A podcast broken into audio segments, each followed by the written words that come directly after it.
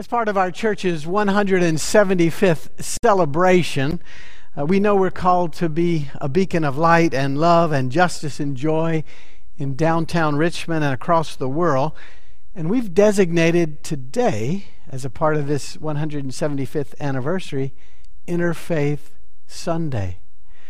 We know that just as God has blessed this church with a rich history, God has also great plans for us a plan for the future that fully engages us in the world and in our complex culture. God's work certainly calls us to connections and partnerships with our Jewish and our Muslim sisters and brothers and also with other faith traditions. This is important work that we do together. Today, we mark this service with some special guests. We have with us uh, Rabbi Michael Knopf from Temple Bethel here in Richmond and Imam Ammar Amonette from the Islamic Center of Virginia, also in Richmond. Listen to this text from the Gospel according to Matthew. It's a story about Jesus. When the Pharisees heard that he had silenced the Sadducees, they gathered together, and one of them, a lawyer, asked Jesus a question to test him Teacher, which commandment in the law is the greatest? And he said to him, You shall love the Lord your God with all your heart, with all your soul, and with all your mind. This is the greatest and first, first commandment, and the second is like it.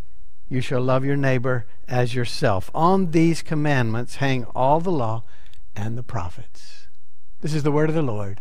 Thanks be to God in our ever changing world, and especially in Metro Richmond, where we live and seek to serve our neighbors, absolutely include our interfaith friends. Jesus says, Love God, love your neighbors.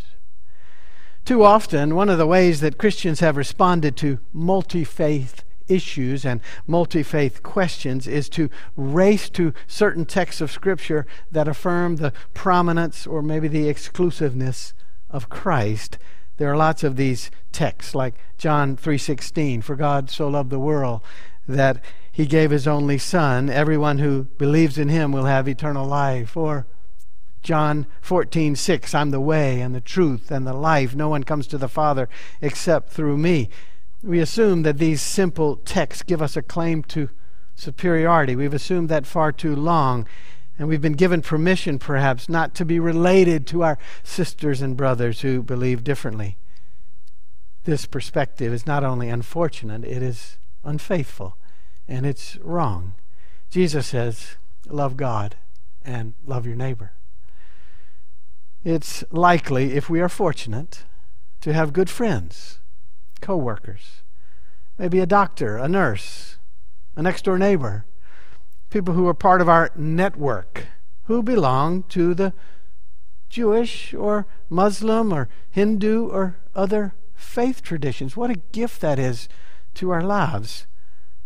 So, as we think about moving into the future as a church family, we know that these interfaith connections will enrich us and deepen us as we seek to be faithful people.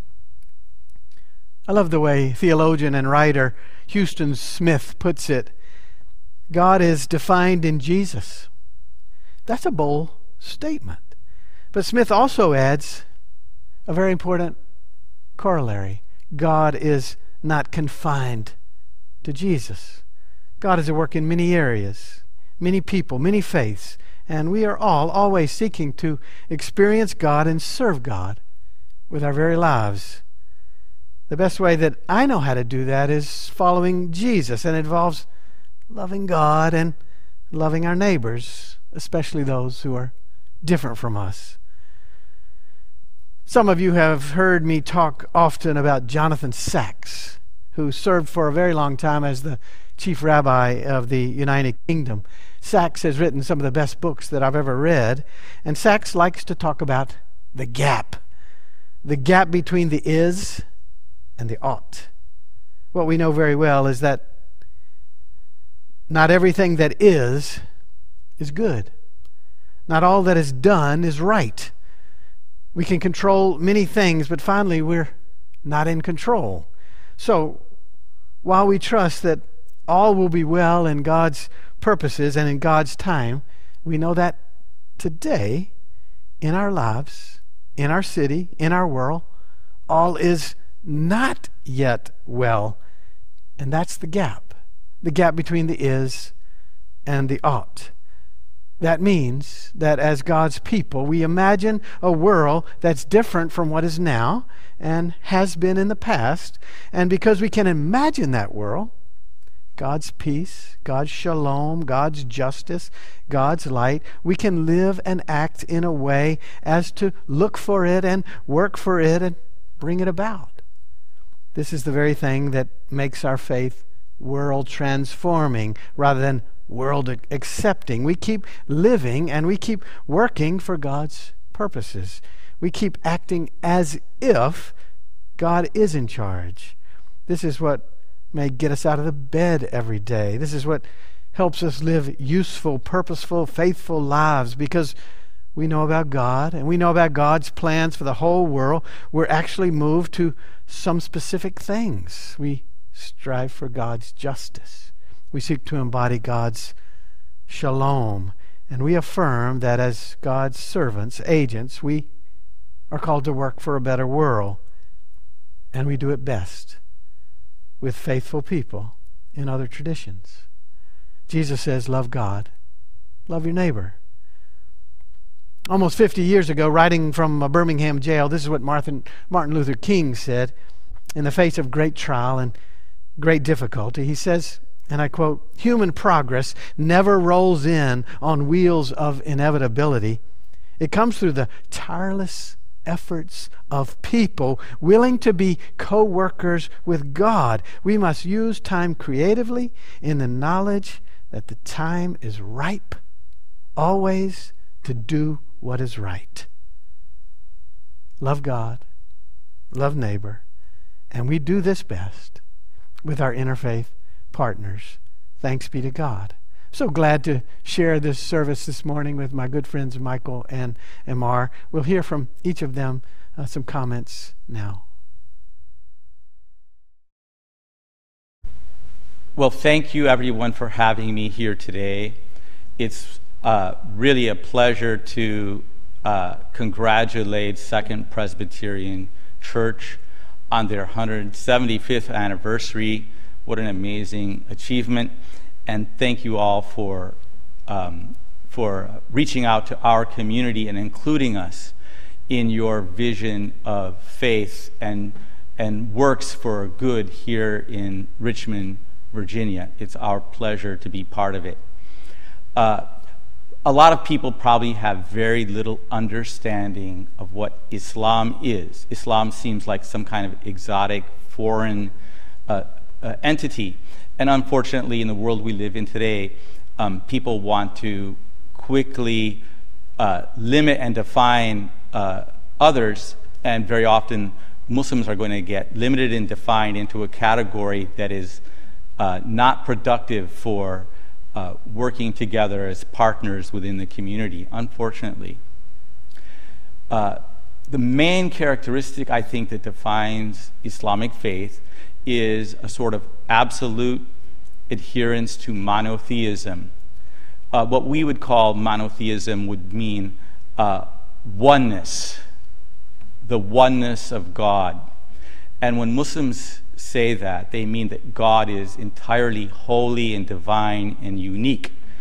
Uh, everything else, that's all of us and everything, is part of multiplicity or duality. And so oneness belongs to God.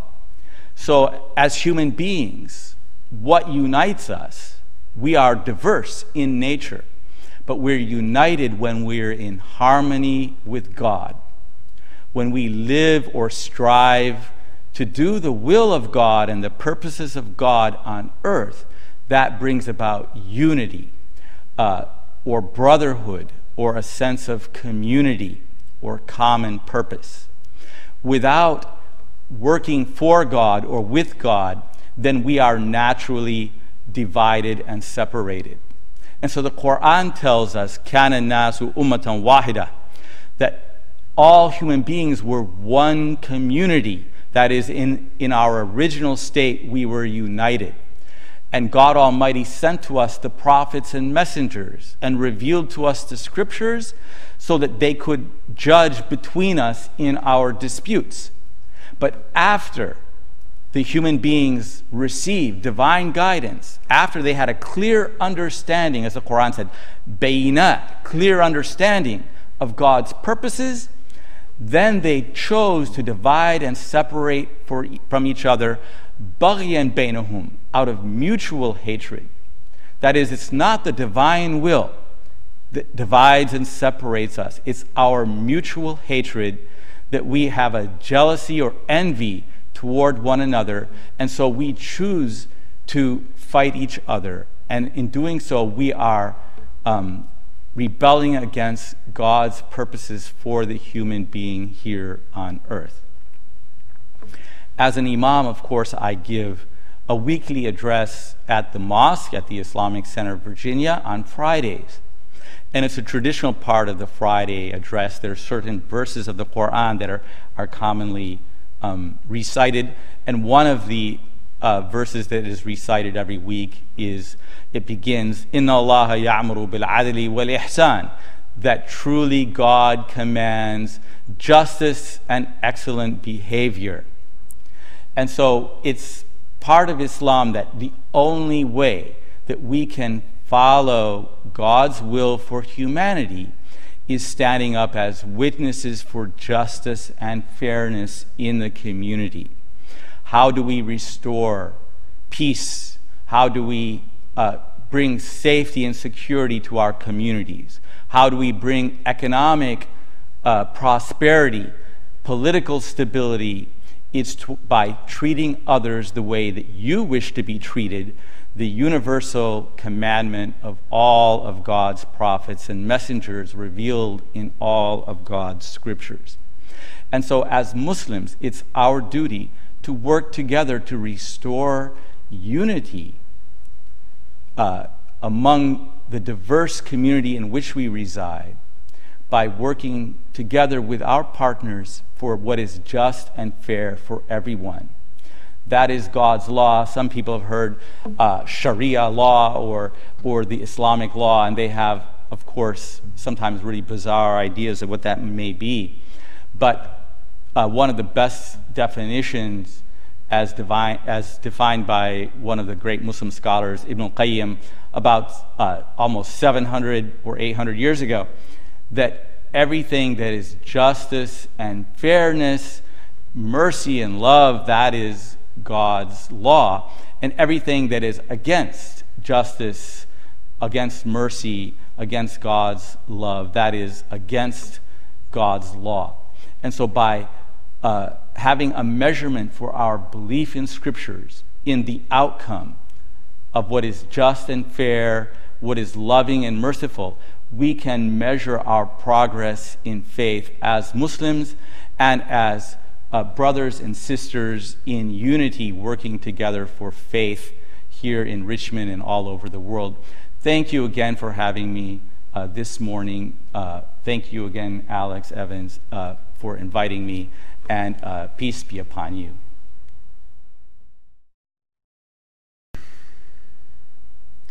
Good morning, dear friends.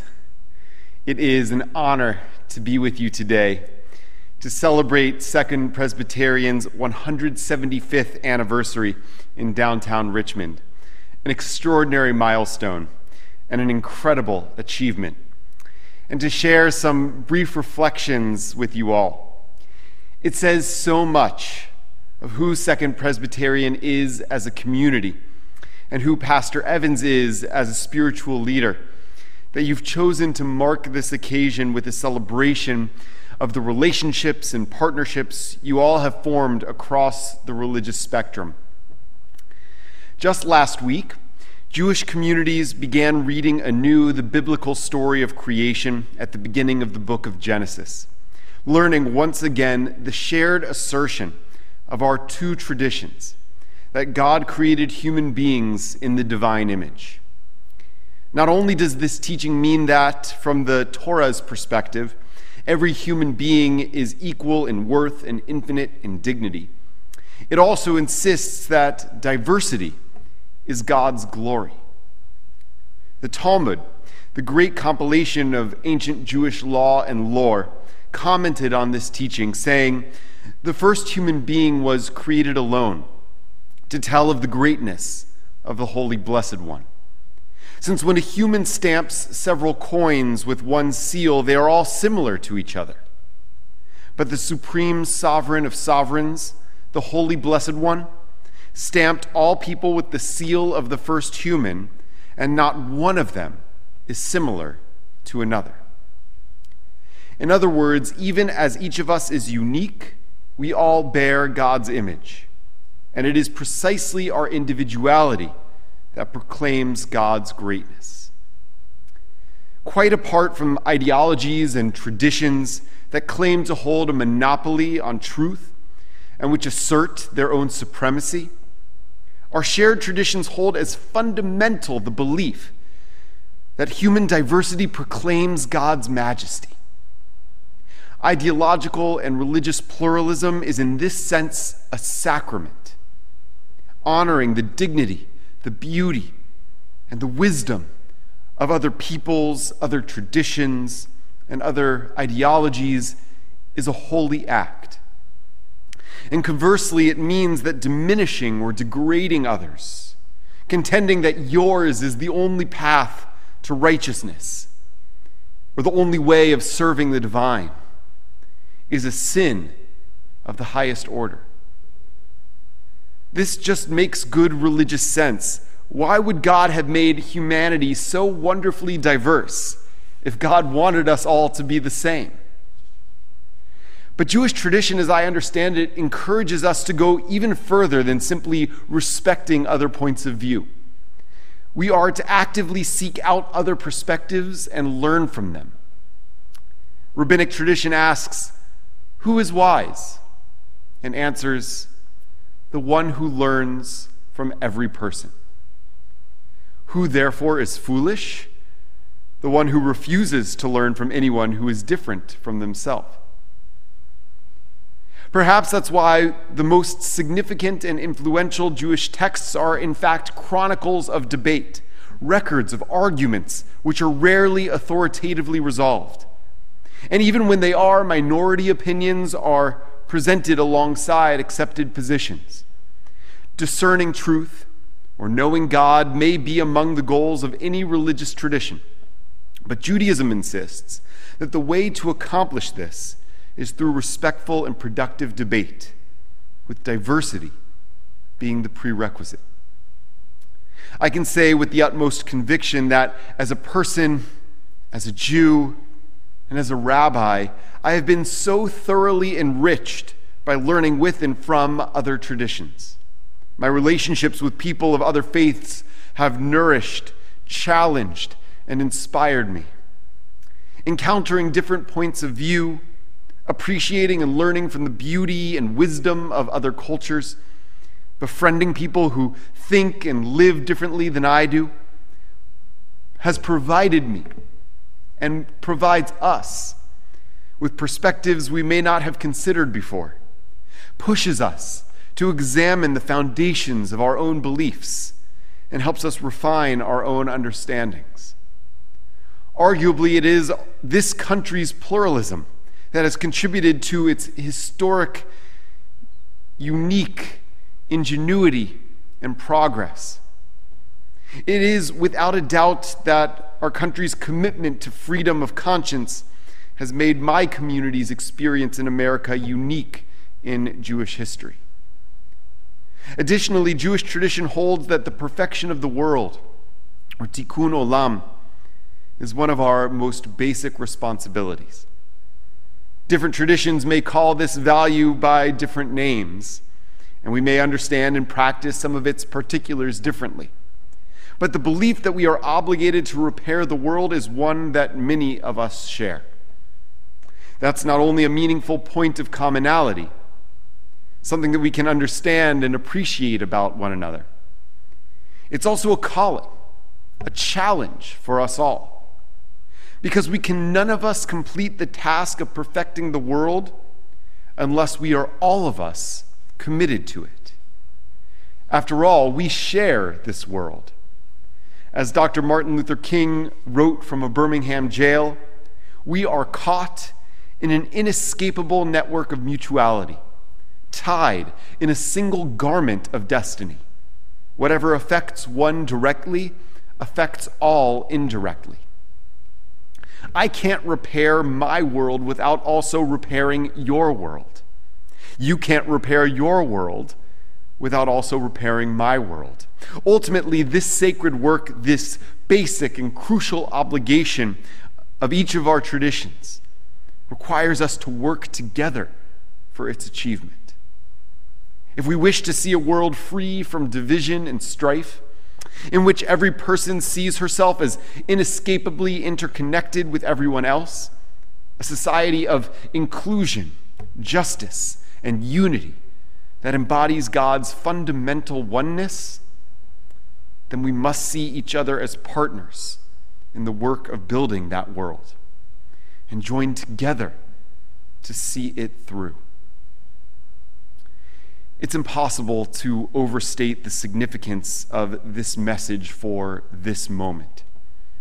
These past months, under the shadow of the coronavirus pandemic, have reminded us how profoundly interconnected we all are, how deeply dependent we are, all of us, on one another.